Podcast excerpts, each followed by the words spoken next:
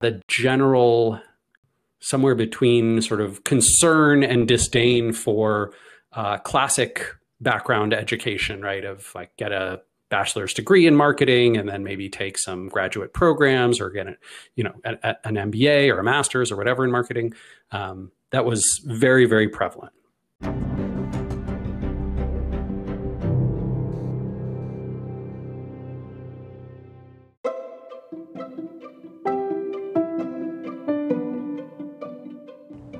Hey, it's Brandon Knob, and you're listening to EduK8, a podcast focusing on education, but with a twist. We explore different perspectives of today's learning systems and ask dynamic leaders who are pioneers in their respective fields some poignant questions. You'll get to hear very fascinating conversations with great thoughts about the future. We hope you enjoyed today's episode of EduK8. Thanks for joining us here on EduK8. Today we have a very special guest. Um, he's an author, he's a successful startup founder, and an all around great guy. So, you know, if you Google him, you'll probably uh, be able to, or rather, he'll probably be able to tell you exactly what you see. You know, he's a pioneer in actually a field that helps you see what you actually Google. But I'm going to shut up here and uh, let him tell you a little bit more about himself. Um, you know, honestly, I could talk about him for literally 45 minutes just uh, talking about all the great things he does. So, welcome, Rand. Thanks for coming to, or, you know, joining us on the show. Yeah, my pleasure, Brandon. Thank you for having me. Yeah, no, it's it's really great to have you. Um, I actually interviewed your mother coincidentally uh, a number of years ago on another radio show, so it's oh, awesome to have, yeah, to have the whole family uh, be interviewed. Well, most of the people out there uh, probably know you uh, in your association with your first company, Moz, um, and maybe even some of the books that you've either authored or co-authored. But you just started a new company, right? Um, do you mind telling us a little bit about that? Yeah, yeah. So I left Moz uh, about two years ago, and um, the next day, the day after I left the company, started a new one called SparkToro um, which raised a little bit of money uh, in a in a very sort of unique um, non venture round, and then uh, we've been yeah building our our technology for the last couple of years, and we just launched uh, in April. Uh, I guess th- three months ago Thursday, so, wow. so almost three months ago. Okay, and th- th- so this is your second company, right? I, I, don't know of any other companies, and you've done. Yeah, I mean, technically, okay. you know, technically, I started some other projects. Um, Dharmesh Shah from HubSpot and I co-founded Inbound.org, but it was less of a company and more of sort of a side project. Got it. Got it. And uh, you know, you, you you've done that with Moz. Uh, so you know, now you're doing this with obviously SparkToro. Do you do you feel like since you went through that whole experience with with Moz that you know this will be much better? Or I mean, how, are you feeling about this new new uh, you know company? I mean, I I feel like I learned a tremendous amount, and also nothing I did could prepare me for launching in you know the worst economic recession in 50 years and right. um, amidst covid and you know the um, that that's really put a uh, a kink in all sorts of um, things not not just for us i mean we're obviously in a, a lucky position compared to many many people but uh, it's definitely made the last three months considerably harder than i think it would have otherwise been so uh, yeah, it's very interesting. Uh, you know, I've read some stuff out there that that talks about, frankly, you know, starting in these um, kind of difficult times, and and you know maybe it might be a good sign for you guys because uh, they they seem to be, at least from what I've read, you know, do, to do really well uh, because they go through these very very challenging times. Yeah, I think the uh, the stats that I've seen and and read similarly suggest that you know, going through, starting up uh, during a an economic crisis or recession, a depression, um, can be a really exciting time to start because many of the most successful sort of businesses of the following years um, come come through these periods. That being said, it's also a very high risk time, right? So the the five year survival rate, ten year survival rate of companies started during downturns is not not great. Right, right, right. No, that makes a lot of sense. So if if hopefully we get through this and right, right, yeah. If we if we can survive the next you know year or two years, uh, then I think the the future is potentially bright. Got it. Got it. And and so you're saying you raised some capital. Uh, um, now, since you've been through this before, did you go through the regular process? You know, kind of like hmm. the, the MVP thing. You know, product market fit. You know, so what what kind of process did you use to to build this this company? We no, we went a very very different route than what I did with Moz. So SparkToro didn't really have an MVP. Um, certainly nothing that we showed you know anyone who was a customer or might be a customer um, when we raised money. We we essentially raised money on an idea. Mm. Um, so you know we had we had validated that idea a little bit. You know, Casey had built a couple of pieces of tech that suggested that yes, if you aggregate these social and web profiles, you can get um, useful and interesting market research data from them.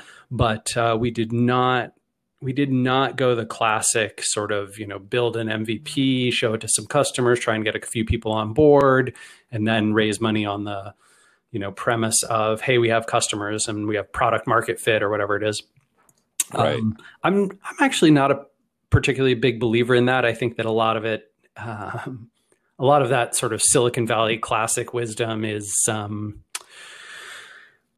let's see, does not apply to very many situations. I think that most companies that think they've they're showing product market fit um, are not. I don't think pro- product market fit is even really a thing that companies.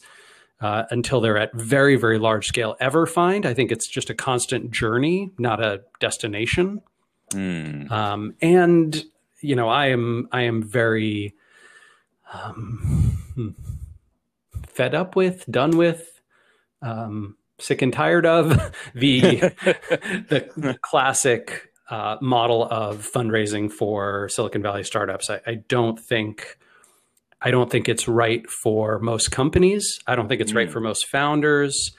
I don't even think it's right for most investors, and it's certainly not right for you know the world and the economy um, at a macro level. Right? It it just um, further deepens income inequality and and wealth distribution, and it, um, you know, the the model is very much a invest in hundred companies, and one or two of them are, sort of are successful, and maybe four or five do okay, and the rest die trying.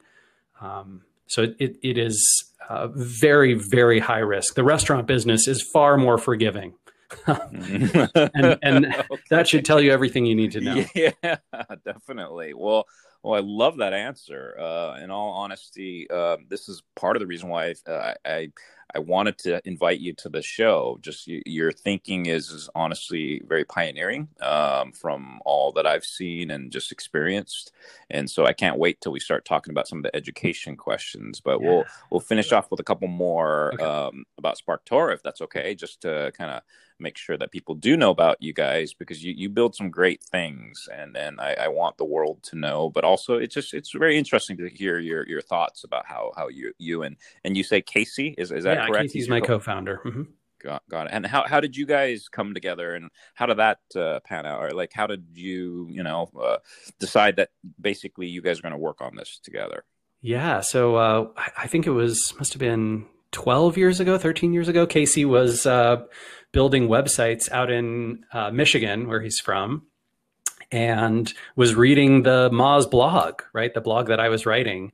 Yeah. Um, and he commented on there frequently. I think we solicited a um, a guest post from him, or maybe he offered one. I can't remember.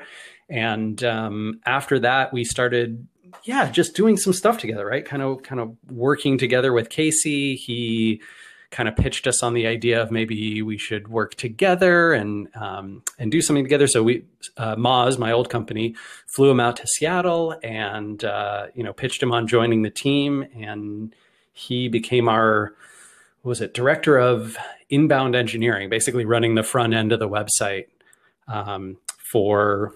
I think he was there four or five years and then mm-hmm. left. He was at HubSpot for a while. He was at Wistia came back to Seattle and, and uh, worked at Ookla.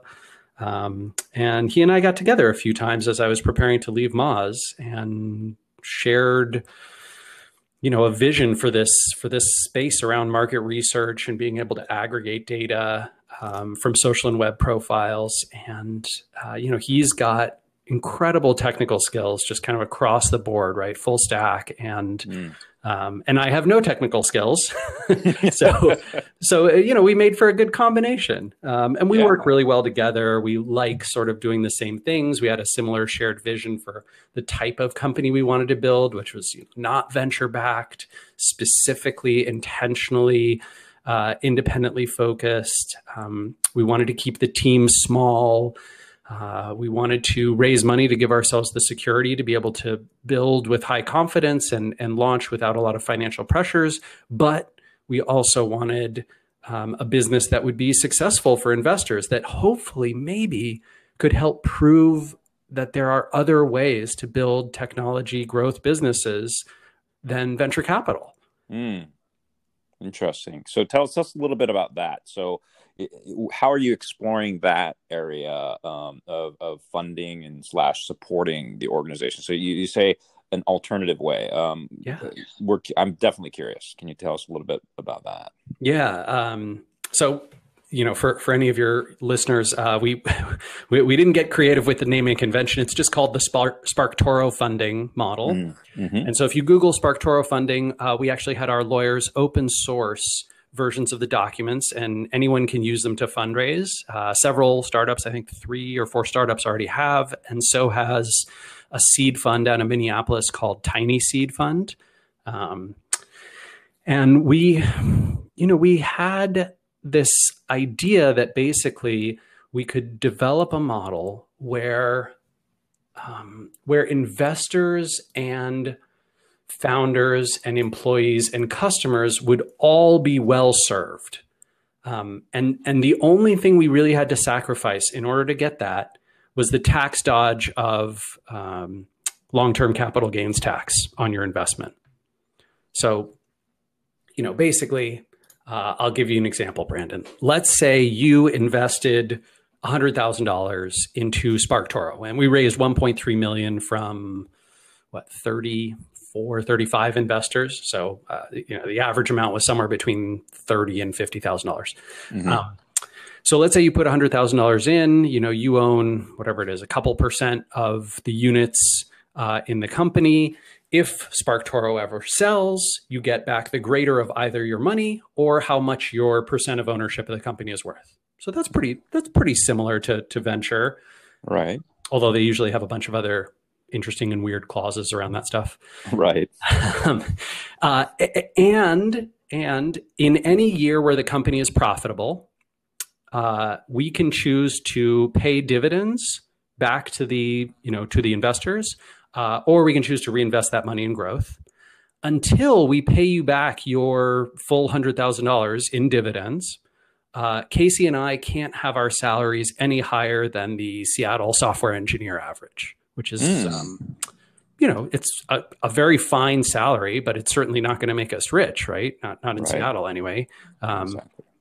And and so this model basically encourages us to uh, keep our salaries relatively low and and to benefit um, our investors and ourselves through a long-term profitable business. Maybe someday mm. it will sell. Mm-hmm. But the real goal is not to build a company that's designed to be a unicorn, right? Mm. Sell for a billion dollars or die trying. Right. Um, it's designed to be a high percentage odds that it will survive.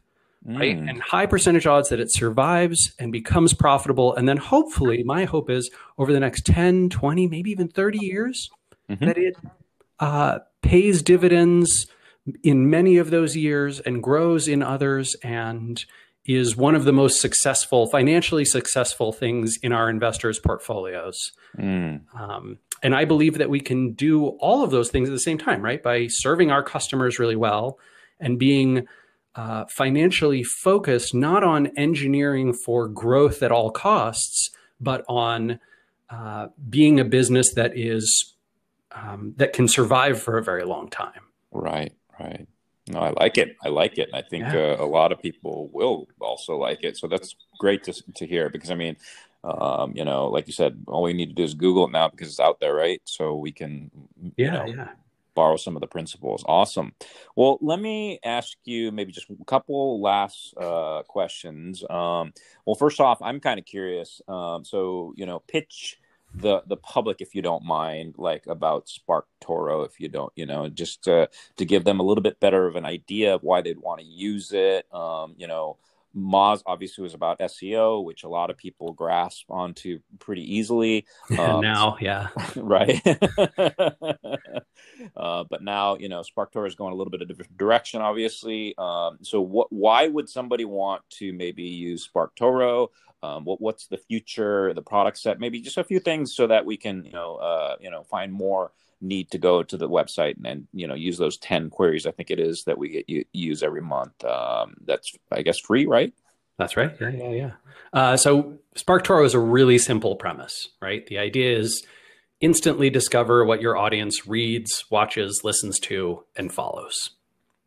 And and all that means is if you want to find out what podcasts are popular with architects in los angeles SparkToro can tell you. If you want to find out what people who are passionate about the Steven Universe TV show um, also follow, uh, SparkToro can tell you that. If you want to know what uh, chemical engineers in the United Kingdom are reading and listening and watching, SparkToro can tell you that.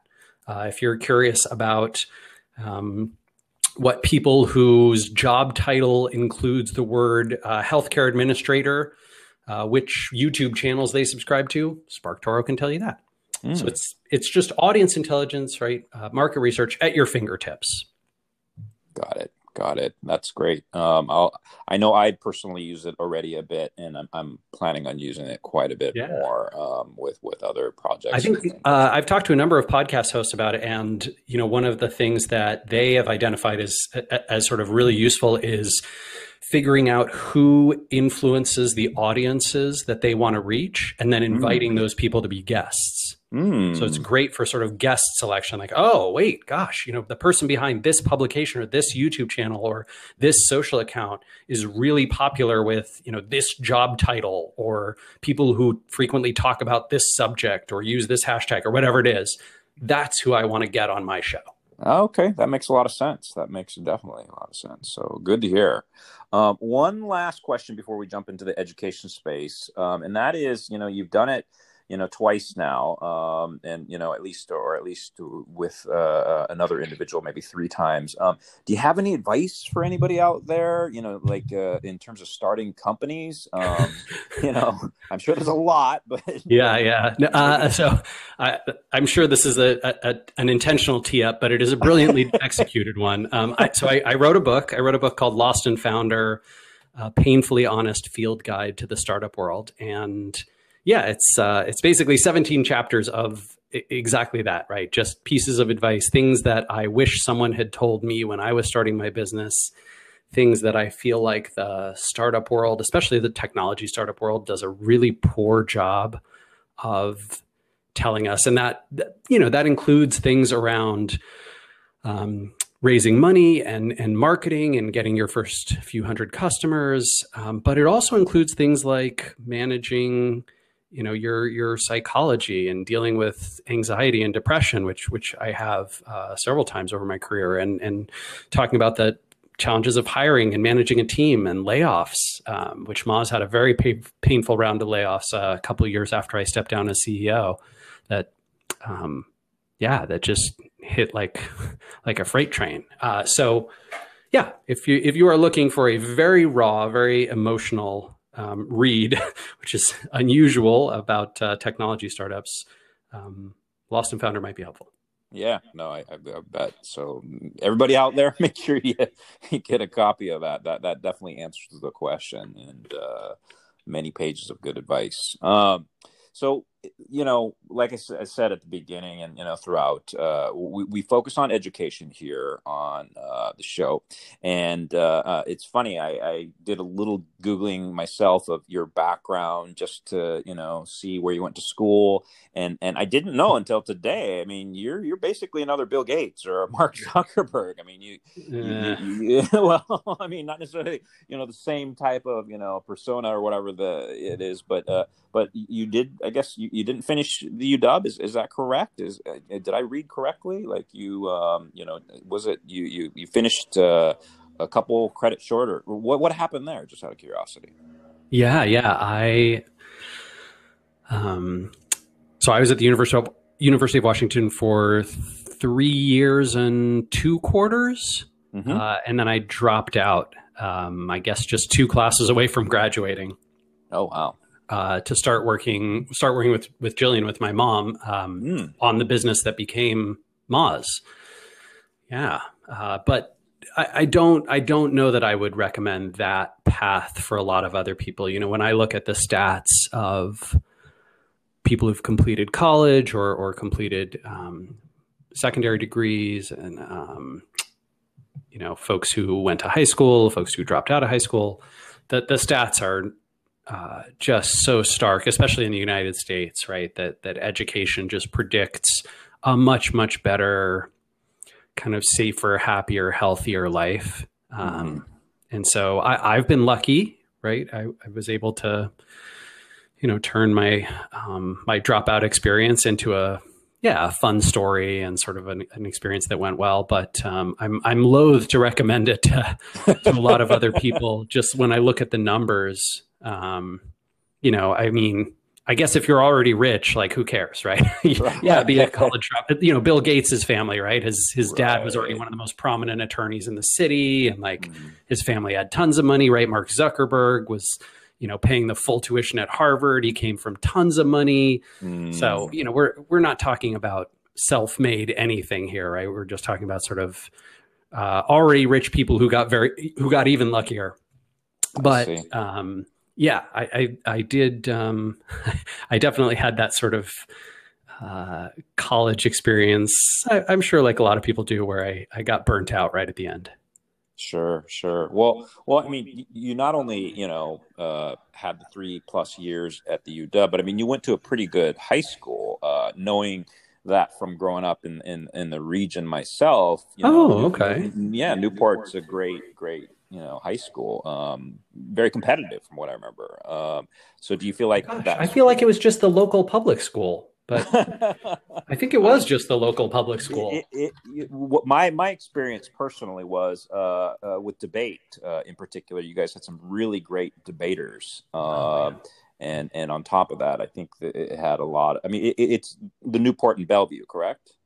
Yes yeah right on the renton border. Yeah, yeah. So I remember lots of kids, and I've even heard recently um, there the school's been so competitive with with uh, I think like an Asian population because a lot of you know on the east side has a lot of uh, Chinese immigrants and and you know Indian immigrants you know all feeding into Microsoft, but you know just um, a very good school. So oh. um, yeah, I'm not sure it was a great school when I went there, but I'm glad to hear that it's a good school now. That's exciting.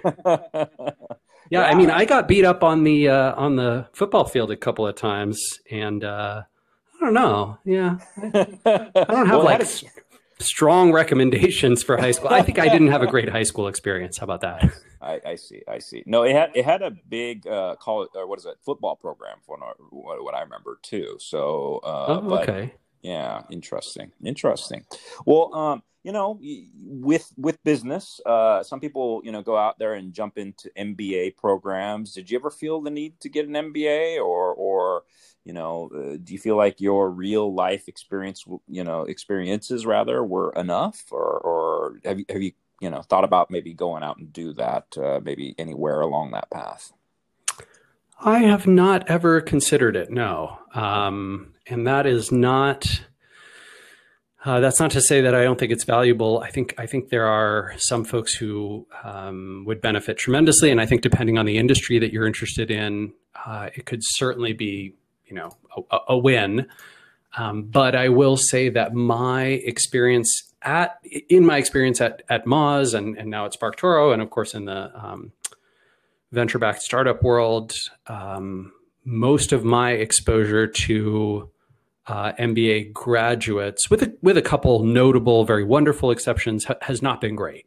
Mm, that's fascinating. Could you tell us a little bit about that? I'm, I'm, sure. Yeah, I think there's a um, let's see. I think there's a, a stereotype of um, sort of the the structures, philosophies, and principles of you know how businesses operate and work that when they encounter uh, real world problems attempt to apply the pattern matching and structures that they've been taught and through that experience um, encounter big challenges and create create structures that many folks who sort of came up organically in the in the you know whatever in the world of building management teams or of starting companies and building processes uh, find somewhere between jarring and grating and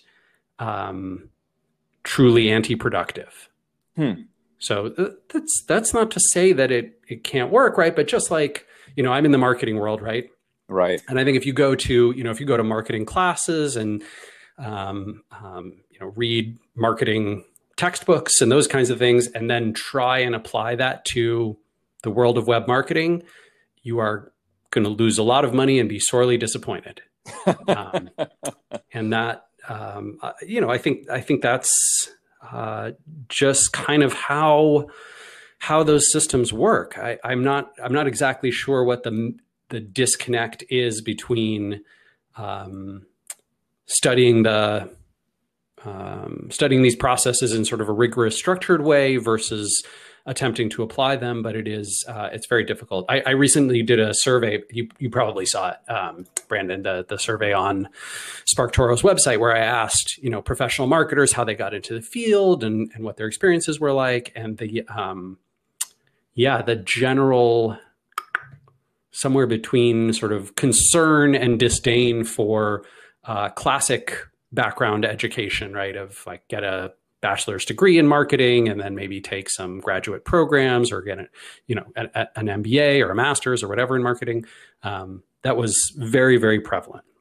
Yeah, yeah. No, I, I definitely saw it, and and I, I have to be honest. I wrote a piece for YouMoz when it was YouMoz, I guess. Oh, wild! Yeah. Yeah, and I actually compared or or evaluated the graduate programs in marketing and nice. they were they, they were horrible with SEO right? Right right yeah. I mean I think this is one of the big challenges right is that um, you know my sense is there are certain fields where the education you can get through uh, the university system in the United States is phenomenal. I mean computer science education is at the forefront of computer science right? You come out of one of those programs e- even some of the you know mid-ranked ones and engineering firms all over the country want to hire you right, right? Um, the same is true in design uh, the same is true in a lot of art fields the same is true in um, psychology the same is true like uh, there's tons of areas where a university education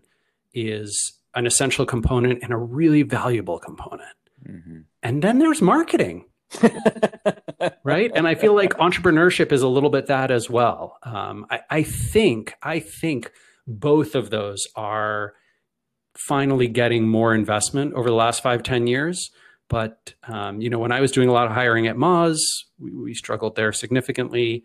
Um, and I know many, many consultants and agencies and um, in-house firms that that kind of look at like, oh, college degree in marketing. Hmm.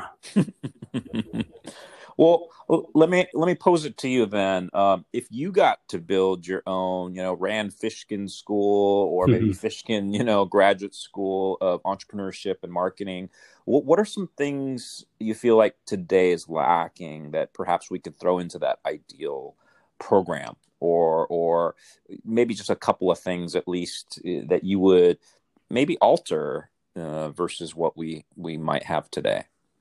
Yeah, I think um, my sense is that the high level uh, structural sort of strategy like why does marketing work right? Why is it the case that people are you know sort of biased by the structures around them? Why do they take action based on on given messaging and inputs? Um, how do we reach those individuals? How do we identify what are customers uh, all you know who our customers are all those kinds of things are, are philosophically right things to cover mm-hmm. my sense is more that it is uh, channels and tactics that's missing. Mm. Right. So the the deep down nitty gritty, like why doesn't it work to go to Facebook ads and plug in your target, you know, customer demographic and let the ad platform do its machine learning work? Mm. Why, why, does that suck so badly? What's going mm. on there? And how, how do I fix that? Hey, you know, we started creating some content and trying to rank in Google. Why why do we never rank on page one? Can mm. someone diagnose that for me? right? Mm. That, mm. that, kind of stuff is just, um, I think it's not taught because a it's it's not well understood. Right? Mm-hmm, these mm-hmm, mm-hmm. Uh, these platforms, right? These sort of monopolies that control their field. Uh, Facebook and Google being the the duopoly that controls most advertising spend and a ton of marketing attention and energy uh, right now. Mm-hmm. Those platforms are very um, secretive and obfuscating and intentionally misleading about what you are supposed to do and how, um, and what works and what doesn't. And so many practitioners find, oh, yeah, Google said to do this.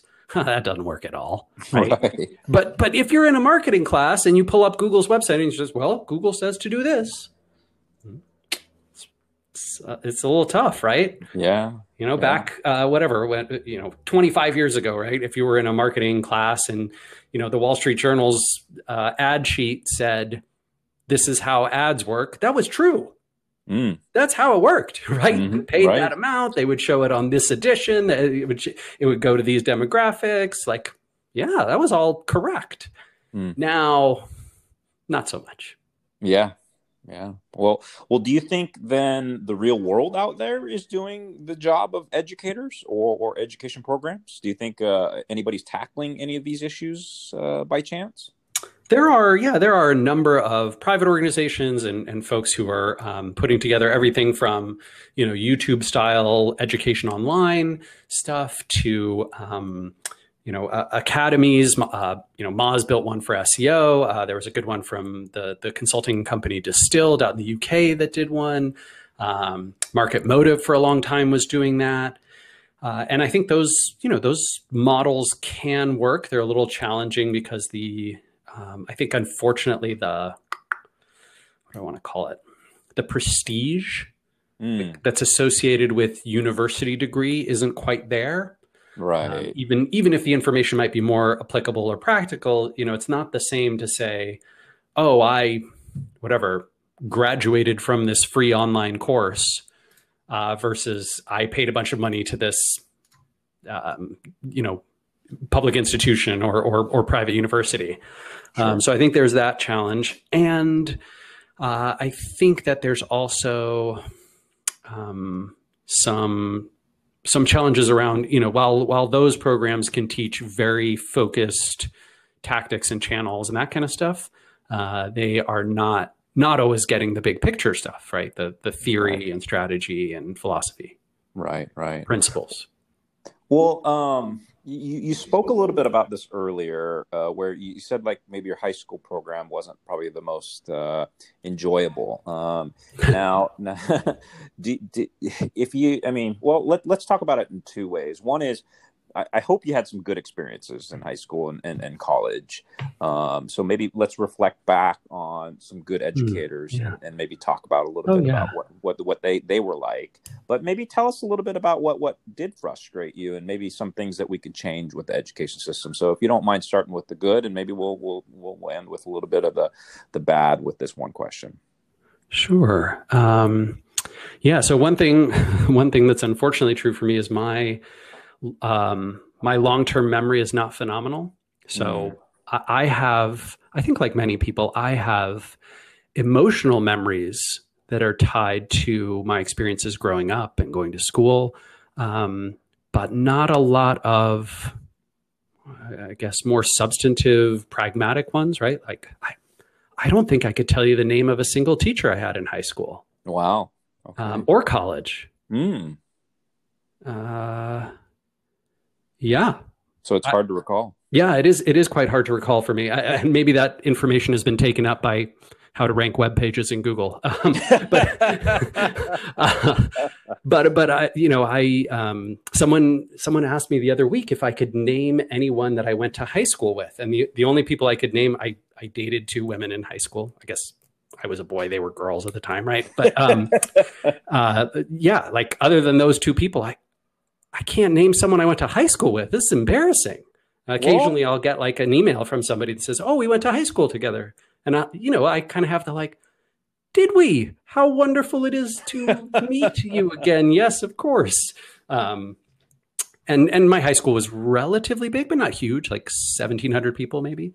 Mhm. Um, but so yeah, that that is a little bit challenging. But I do have, uh, I certainly have emotional memories of very good classroom experiences from some from high school, some from college, uh, of you know, kind of discovering um, things that were new to me. I think especially on the, I want to say ethics and values front. I Mm. think those are the areas where education um, was most important to me because I, I didn't. It's not that I didn't get that stuff at home, but I didn't get it in a structured way. I Right? I didn't get a, hey, this is what's right and this is what's wrong. And you know, I'd been to synagogue a little bit with my parents and grandparents when I was a kid, but um, the Jewish faith is very much about you discovering your own path, right? Um, Mhm. Which I appreciate, which I I I love, right? I think um, you know the I have a lot of criticisms of of Judaism, but one one that I really love is this this discovery of um, you know self discovery through education and and learning for yourself, and not you know you don't always take the rabbi's word for it. The rabbi could be wrong, you could be right, um, which is which is super different from a lot of other religions. Um, but I, I I I think I got a lot of my early um, ethics and values and sort of ability to question the world around me and think more critically from uh, in particular i think my my favorite classes my favorite topics to study the things i had the most positive um, experiences with were literature Mm. fiction fi- fiction in particular I um, see. yeah that's um, that's the that's the stuff that really sticks with me and, and resonates and makes me i think you know in a way it, it ties to what we were talking about earlier like rand why did you not raise venture capital again why did you question the structures of capital gains tax rate that you know that the a bunch of rich people lobbied for in the 1970s to create Sure. the venture asset class that you know drives this weird income inequality in the US and blah blah blah like where does that where does that come from where, Mm. where, where does someone like you get those ideas and i think honestly it comes from those places right those places of of trying to dissect um whatever you know a, a an anti-communist book by milan kundera right or Mm. uh, um y- y- you know some um some work by walt whitman or wh- whatever it is right Right, right. um, right. and that yeah that that really uh, I'm I'm grateful for it. Well, so learners like yourself, um, I, I don't know if it would necessarily be in the minority or the majority or the average. Um, do you think there's anything we could do with education uh, differently moving forward for for our future generations? Gosh, I am so reticent to say, as someone who does not study education, um, I know what we should do. Mm, Like my my my bias is to say there must be thousands, if not hundreds of thousands, of very smart people who work on this problem all the time, who have superb and excellent solutions. Um, and my one of my strongest guesses is that a fundamental um, a fundamental flaw in the education system is not individual teachers or programs, but it is structural. Mm, Because if, if the United States' history and present has taught me anything, it's that many of our most pernicious problems can be boiled down to, um, you know, our histories of structural disenfranchisement of um, people without means, of um, uh, people who are not white, of people who are not male, of people who are not cis, of people who are not straight, uh, and and I I am almost certain those persist today. So if you were to say, Rand, you have to come up with something, I would say, stop basing school funding on property taxes. Mm. That that shit cannot stand. Mhm. Um, and, and that's an obviously, you know, intentionally historic racist structure. Uh, I would say that we need to be more cognizant of the distinction between good schools and bad schools based on the school or the teachers or the um, location or those kinds of things, and more attuned to the fact that in many many cases i know this is true for for colleges in particular I, i'm sure it's true for high schools and middle schools and uh, and elementary is that a ton of it is who you get to know when you're there. Right. right? And so it is it is pretty infuriating to me when we say oh i want to move to a better school district Mm.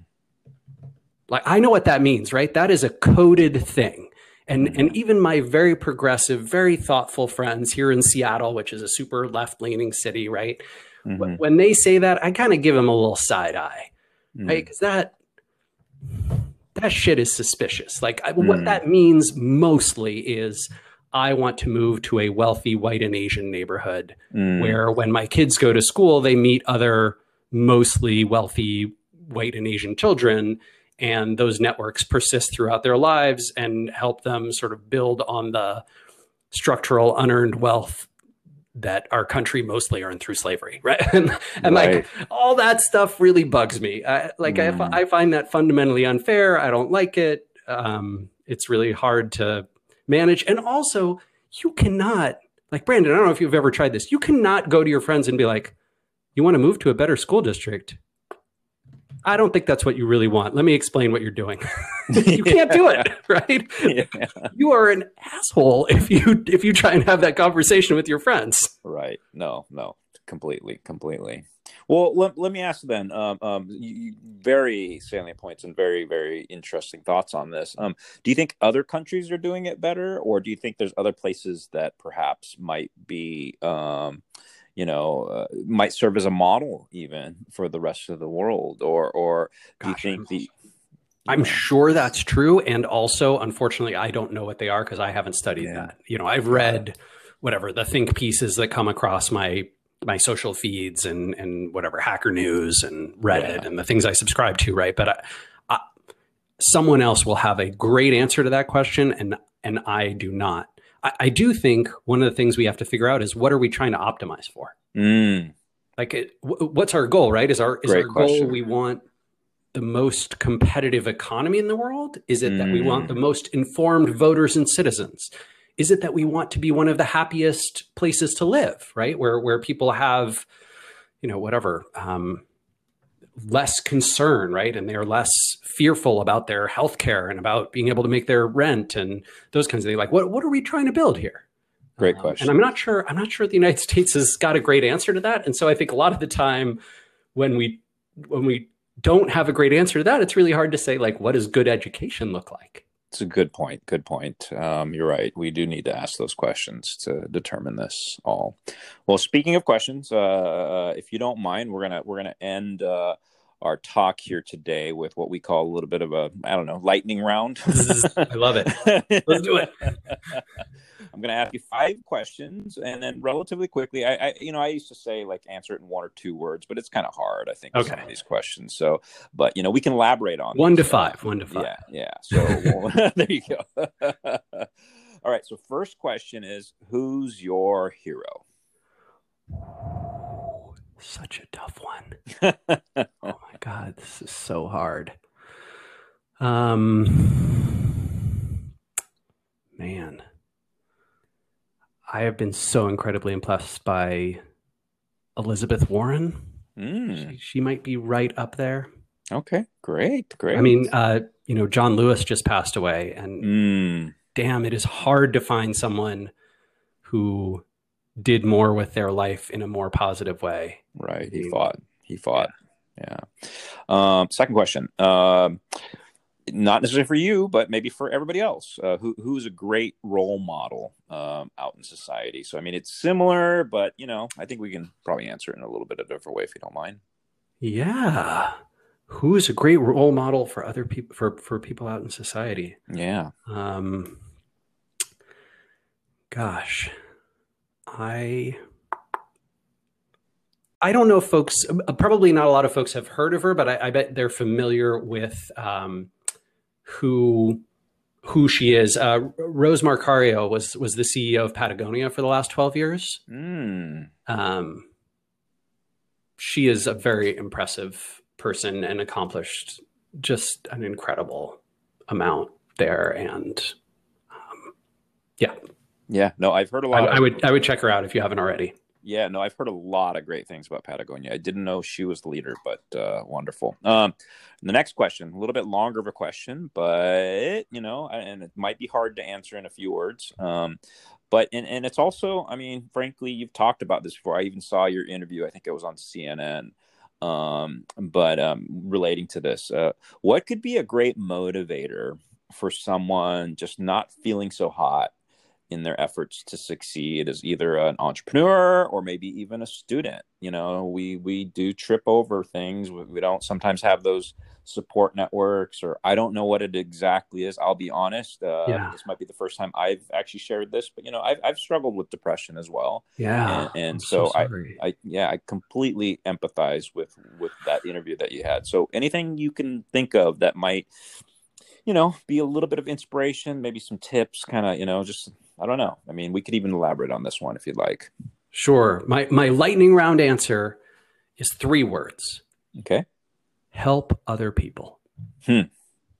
Hmm. It is there is really wonderful research out there showing that one of the best ways to fight against anxiety, depression, sadness, lack of motivation, cognitive decline, just everything is is by being someone who helps other people. And Mm. if you can find a skill and hone that skill, um, find a, an area of knowledge and hone that area of knowledge, uh, build a network, and, and then help other people get access to your skill, your knowledge, your network. hmm Um, that is a wonderful way to live your life. And that Wow. is, it is a really powerful way to overcome um, a lot of these negative thoughts and emotions that consume people who are who are prone to these things, like like it sounds like you and I are.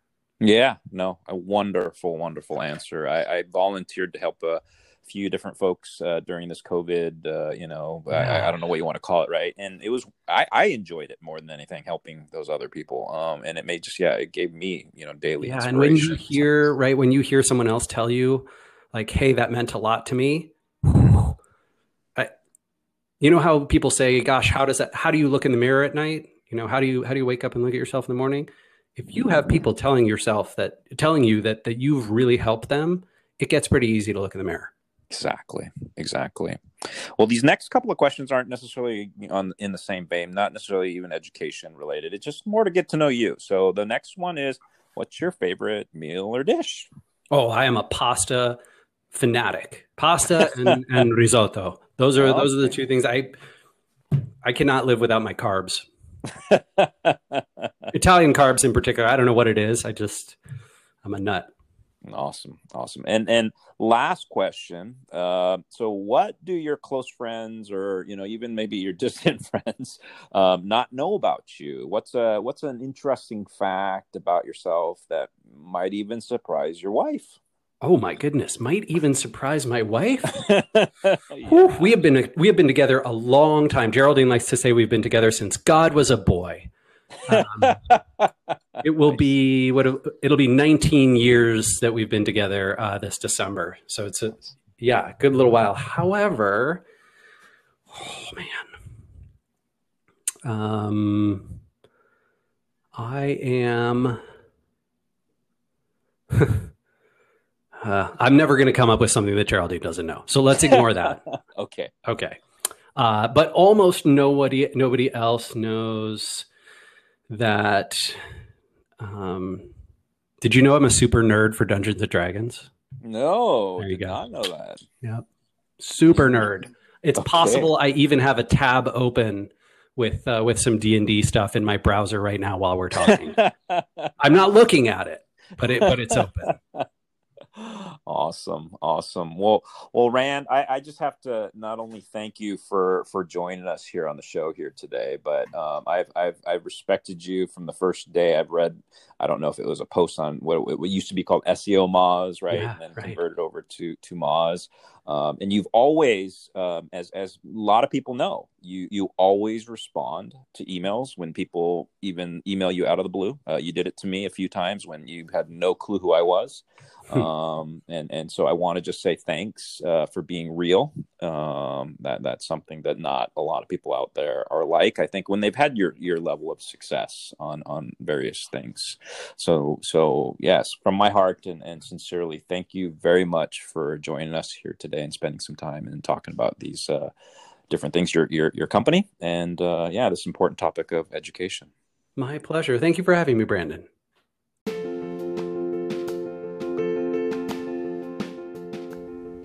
Thanks for joining us here on EduK8.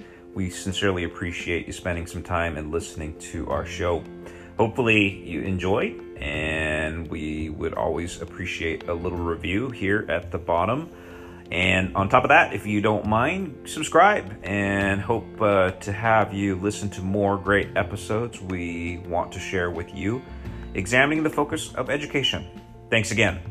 Look forward to seeing you back here on the show.